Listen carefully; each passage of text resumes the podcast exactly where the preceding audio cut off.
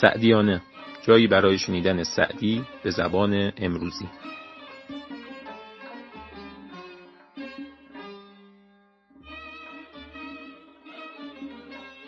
به نام خداوند جان آفرین حکیم سخن در زبان آفرین. خداوند بخشنده دستگیر کریم خطا بخش پوزش پذیر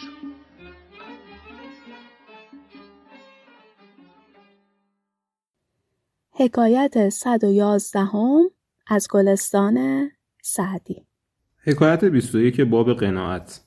اول این نکته رو بگم که این حکایت یکی از حکایت ها با بار ادبی بسیار بالاست و خوندن اصلش رو به همتون جدا توصیه می‌کنم.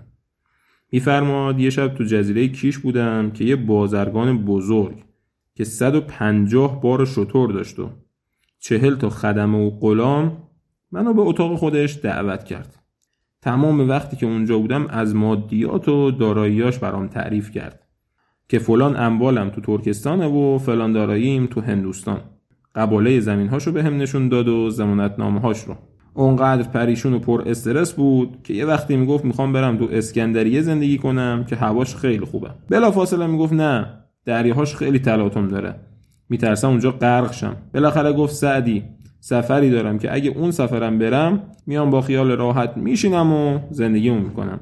پرسیدم کدوم سفر؟ گفت می‌خوام از ایران گوگرد به چین ببرم و از اونجا کاسه به روم. از روم دیبا که نوعی پارچه بوده. به هندوستان می‌برم و از هند فولاد به سوریه. آبگینه یا همون مصنوعات بلوری. به یمن می‌برم و برد یمانی به ایران میارم. بعد از اون دیگه تجارت کنار می‌ذارم و با خیال راحت زندگی می‌کنم.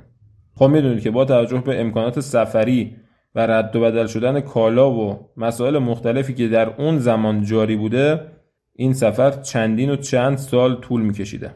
این توهمات و تصورات موهوم کمی خجالت زدش کرد. رو کرد به من و گفت سعدی تو هم چیزی بگو از تجربیاتی که داشتی. گفتم آن شنیدستی که در اقصای قور بار سالاری بیافتاد از سطور؟ گفت چشم تنگ دنیا دوست را یا قناعت پر کند یا خاک گور.